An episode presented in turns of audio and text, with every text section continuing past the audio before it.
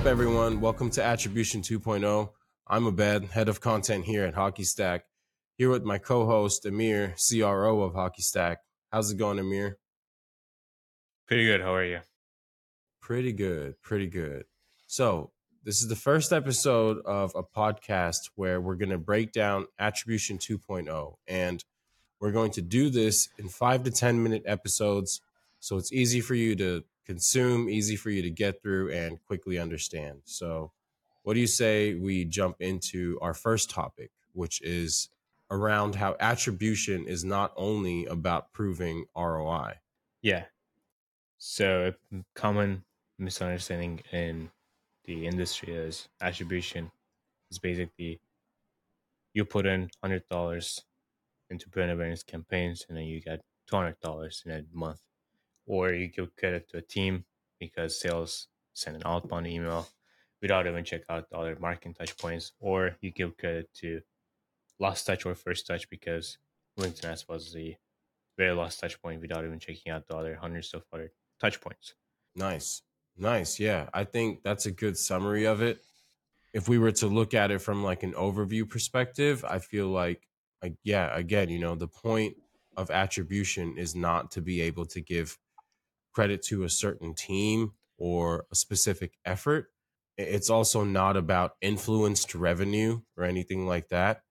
I think when you're looking at it from a marketing perspective, right? Like certain marketing activities are meant to build brand awareness and association and not drive immediate revenue uh, or conversions. And so the reason that attribution is broken and flawed from my perspective is because the current tools that we use and our current approach to attribution is built around trying to figure out who gets credit, which channel gets credit, which person gets credit. And, you know, at HockeyStack, the whole point of Attribution 2.0, we believe that things like ROI should come into play after you have the ability to visualize your customers' journeys. Because when you do that, you're able to uncover all of the touch points that led up to a sale and then you can analyze those activities. And once you do this like this gives you a better understanding of which channels which content which campaigns and people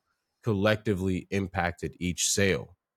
So as you're analyzing these customer journeys and you're able to see these touch points and you're able to see that okay they checked this out and they spoke to this person and they disappeared for a few weeks and then they came back and they saw this and they saw that. Then they disappeared for a couple of days.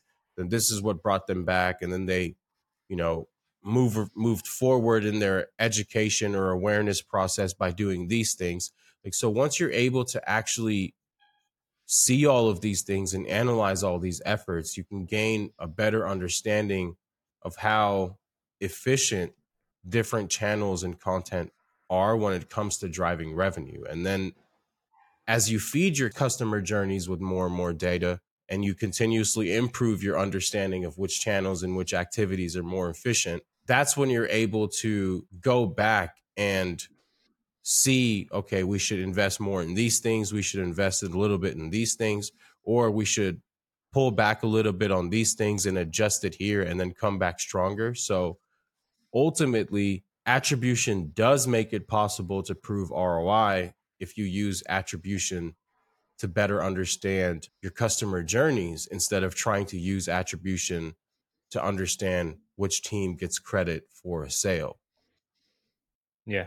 And also the reason that why we don't say attribution isn't is not about ROI. We say attribution is not only about ROI because we all know that once you go to your next board meeting, leadership will want to know what the ROI is. Yeah. And also, you know, to give credit to touch points or like channels, teams to shift budgets. But the way that you do, which we will expand on later episodes, is not like that credit game. It's more about how can I understand the customer journey better so that I can get a better control of this customer journeys and then lead more people into conversions, hopefully. Absolutely. I think that's a good breakdown of why attribution is not only about proving ROI. And we'll see y'all in the next episode.